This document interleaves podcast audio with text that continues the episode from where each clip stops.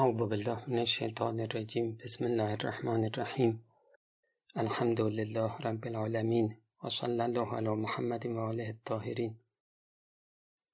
درباره مراتب اخلاص صحبت شد. بحث آخری که می‌خوایم ارز کنیم مصادیقی از اخلاص هست. خب یکی از مهمترین مصادیق اخلاص اخلاص در صدقه است. در انفاق در کمک به نیازمندانه این بسیار مهمه. ما اگر می‌خوایم دستگیری کنیم از کسی صدقه بدیم. این فقط به خاطر خدا باشه. یکی از مصادیق دیگرش اخلاص در جنگه درباره این دوتا بیانی حضرت امام دارن که براتون می‌خونم. میفرمایند که و کمال عمل اولیا علیهم السلام به واسطه جهات باطنیه آن بوده و الا صورت عمل چندان مهم نیست. یعنی این کاری که با چشم با دست انجام می‌دادن اولیای خدا ائمه علیهم السلام. این خود اون ظاهرش مهم نبوده انقدر اون باطنش بوده که خیلی عمل رو با ارزش کرده. میفرمایند که مثلا ورود چندین آیه شریفه از سوره مبارکه حلعتا سوره انسان در مدح علی علیه السلام و اهل بیت طاهرینش علیهم السلام به واسطه چند قرص نان و ایثار آنها نبوده. خب شما همتون شنیدید دیگه. سه شب یتیم و اسیر رو اینها اومدن. هر سه شب حضرت هر چی داشتن روزم بودن. هر چی داشتن عنایت کردن. بعد میفرمایند که خب حالا این که خودش نیاز داشته با اینکه خودش نیاز داشته داده این خیلی با ارزشه. اما می‌دونید این ارزش از کجا نشأت گرفته؟ از اینکه این عمل به خاطر خدا انجام شده. میفرمایند که بلکه برای جهات باطنیه و نورانیت صورت عمل بوده چنانچه در آیه شریفه اشاره به آن فرموده آنجا که میفرماید انما یعنی این است و جز این نیست. نطعمکم ما به شما اطعام کردیم غذا دادیم لوجه الله یعنی فقط به خاطر خدا. لا نورید و منکم جزاء نه می‌خوایم شما جبران کنید ولا شکورن نه دنبال تشکر هستیم از شما تشکرم انتظار نداریم. خب این مربوط به انفاق و صدقه و اینها. درباره جنگ. میفرمایند که بلکه یک ضربت علی علیه السلام که افضل از عبادت سقلین است نه به واسطه همان صورت دنیای عمل بوده که کسی دیگر اگر آن ضربت را زده بود باز افضل بود. گرچه به ملاحظه موقعیت مقابله کفر و اسلام خیلی انجام این عمل مهم بوده که شاید شیرازی لشکر اسلام از هم پاشیده می‌شد. ولی عمده فضیلت و کمال عمل آن حضرت به واسطه حقیقت خلوص و حضور قلب آن حضرت بوده. دقت کردی؟ اینکه در روایت داره که این ضربت علی علیه السلام از عبادت سقلین یعنی جن و انس افضل بوده. این به خاطر این بود که حضرت اون ضربت رو از روی اخلاص زده.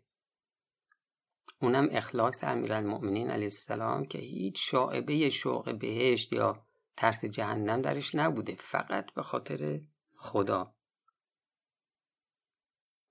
و لحاظا مشهور است که وقتی غضب بر آن حضرت مستولی شد به واسطه جسارت آن ملعون از کشتن او خودداری فرمود تا عمل به هیچ وجه شاعبه انیت و جنبه یل خلقی نداشته باشد. چون بالاخره وقتی کسی جسارت می‌کنه خب آدم تحریک میشه دیگه آدمای معمولی تحریک میشن. ممکنه که پاسخ بدن. پاسخش برای چی باشه؟ برای اینکه دلش خنک شه.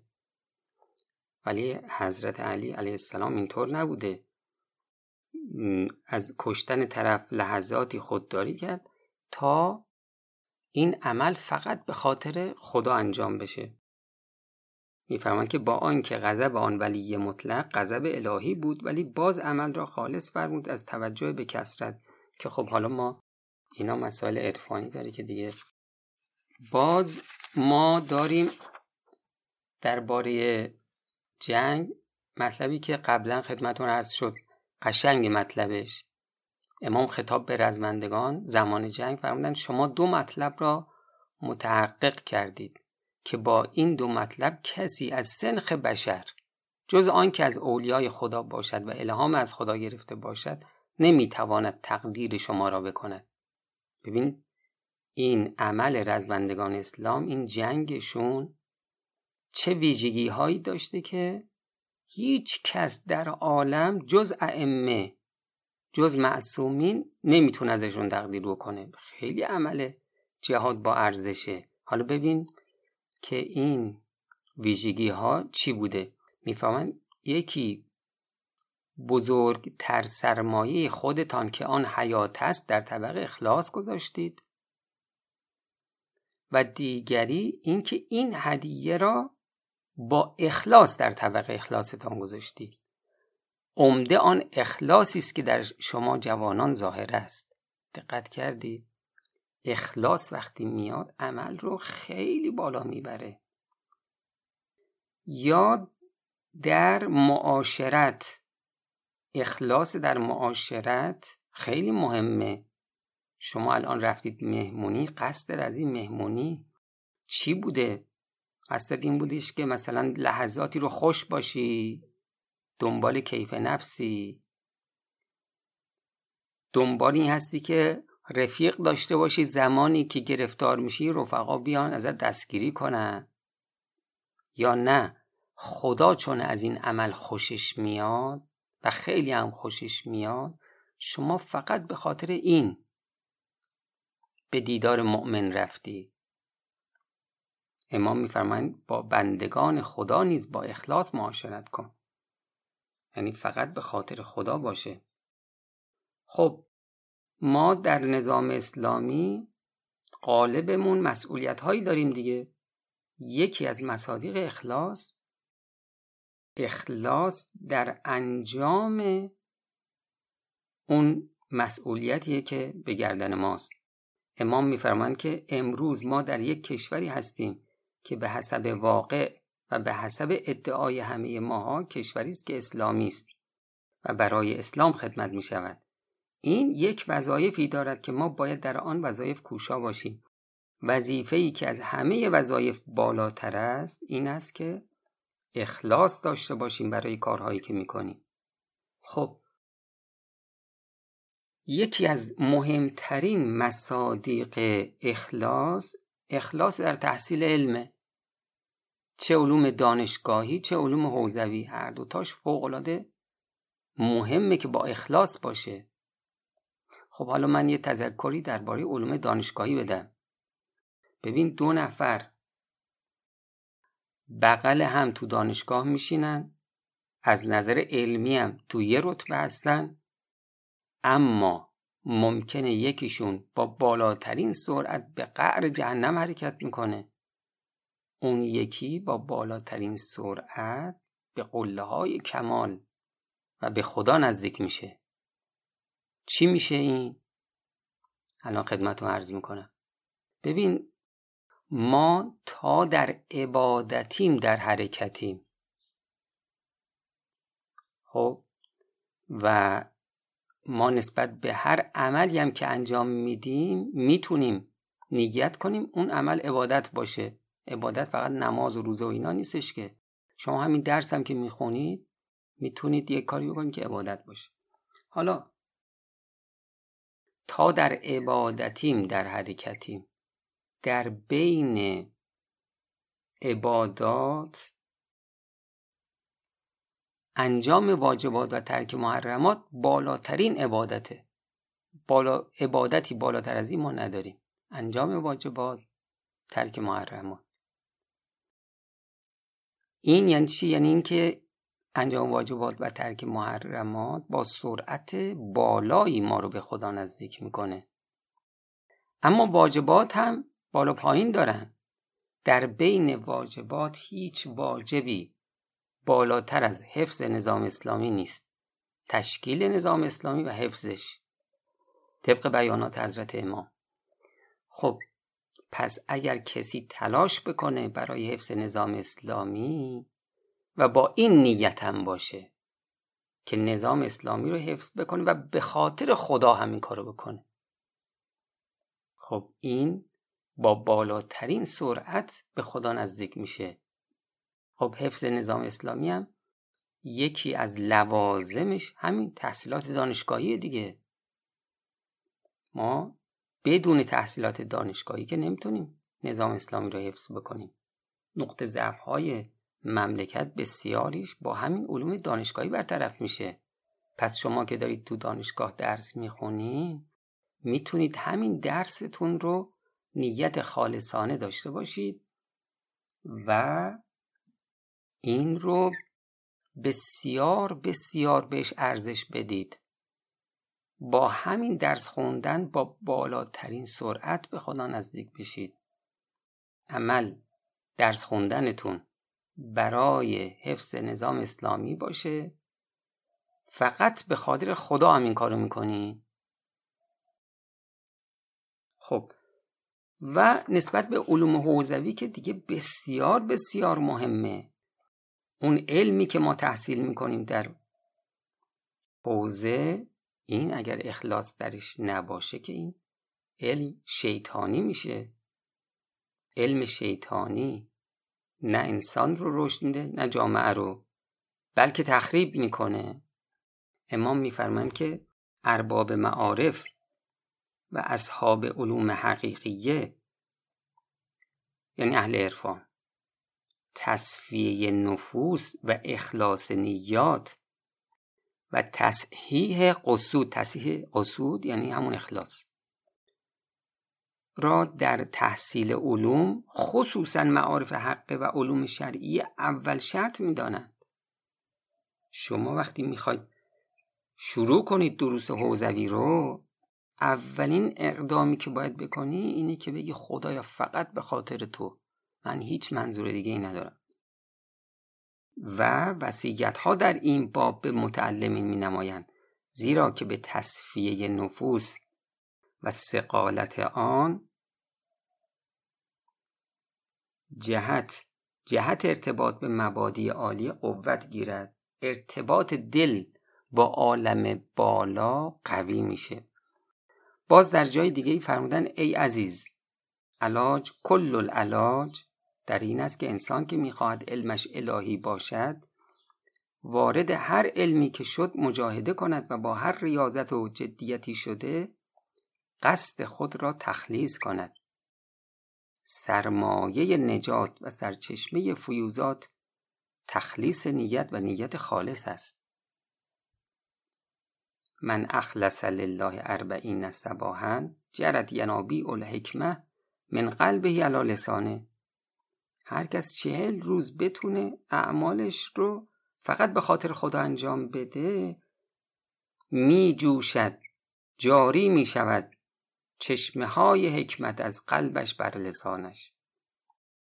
میفرماد اخلاص چهل روزه این از آثار و فوایدش. خدا بهش حکمت میده. پس شما که چهل سال یا بیشتر در جمع اصطلاحات و مفاهیم در هر علمی کوشیدید و خود را علامه در علوم می‌دانید و از جند الله محسوب می‌کنید و در قلب خود اثری از حکمت و در لسان خود قطره از آن را نمی بینید بدانید تحصیل و زحمتتان با قدم اخلاص نبوده بلکه برای شیطان و هوای نفس کوشش کردید. اکنون که دیدید از این علوم کیفیت و حالی حاصل نشد چندی برای تجربه هم باشد به اخلاص نیت و تصفیه قلب از کدورات و رضائل بپردازید. اگر از آن اثری دیدید آن وقت بیشتر تعقیب کنید. یه مدتی سعی کن با اخلاص درس بخونی. بعد ببین خدا با چه معامله ای می‌کنه. اگر دیدی نه خیلی آثار لذت بخشی داره اخلاص در علم. خب ادامه بده دیگه. میفرماد گرچه باب تجربه که پیش آمد در اخلاص بسته می شود ولی باز شاید روزنه به آن باز شود و نور آن تو را هدایت کند باز میفرمایند در هر صورت ای عزیز تو در تمام عوالم برزخ و قبر و قیامت و درجات آن محتاجی به معارف حقه الهیه. چون امام خب بیشتر در اخلاقشون برای طلبه ها بوده لذا اینجا اخلاص بیشتر در علوم حوزوی منظورشونه. میفرماید تو در تمام عوالم برزخ و قبر و قیامت و درجات آن محتاجی به معارف حق الهیه و علوم حقیقیه و اخلاق حسنه و اعمال صالحه در هر درجه که هستی بکوش و اخلاص خود را زیادت کن و اوهام نفس و وساوس شیطان را از دل بیرون نما. البته نتیجه برایت حاصل می شود و راهی به حقیقت پیدا می کنی و طریق هدایت برای تو باز می شود. اینا اگر با اخلاص باشی یا و خداوند تبارک و تعالی از تو دستگیری میفرماید اگر اخلاص داشته باشی.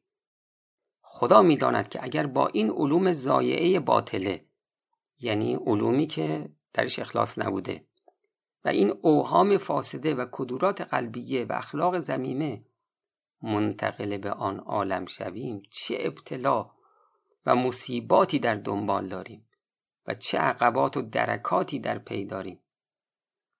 درکات یعنی سقوط ها و این علوم و اخلاق برای ما چه ظلمت ها و وحشت ها و آتش ها فراهم می نماید یعنی علمی که درش اخلاص نباشه آتشه. خب جمله آخرم بخونم میفرمایند که کسب فضایل و مکارم انسانی و موازین آدمیت از تکالیف بسیار مشکل و بزرگی است که بر دوش شماست گمان نکنید اکنون که مشغول تحصیل علوم شرعیه می باشید و فقه که اشرف علوم است می آموزید دیگر راحتید و به وظایف و تکالیف خود عمل کرده اید. اگر اخلاص و قصد قربت نباشد این علوم هیچ فایده ای نداره. اگر تحصیلات شما العیاذ بالله برای خدا نباشد و برای هواهای نفسانیه کسب مقام و مسند عنوان و شخصیت در این راه قدم گذاشته باشید برای خود وزر و وبال اندوخته اید. این اصطلاحات اگر برای غیر خدا باشد وزر و وبال است.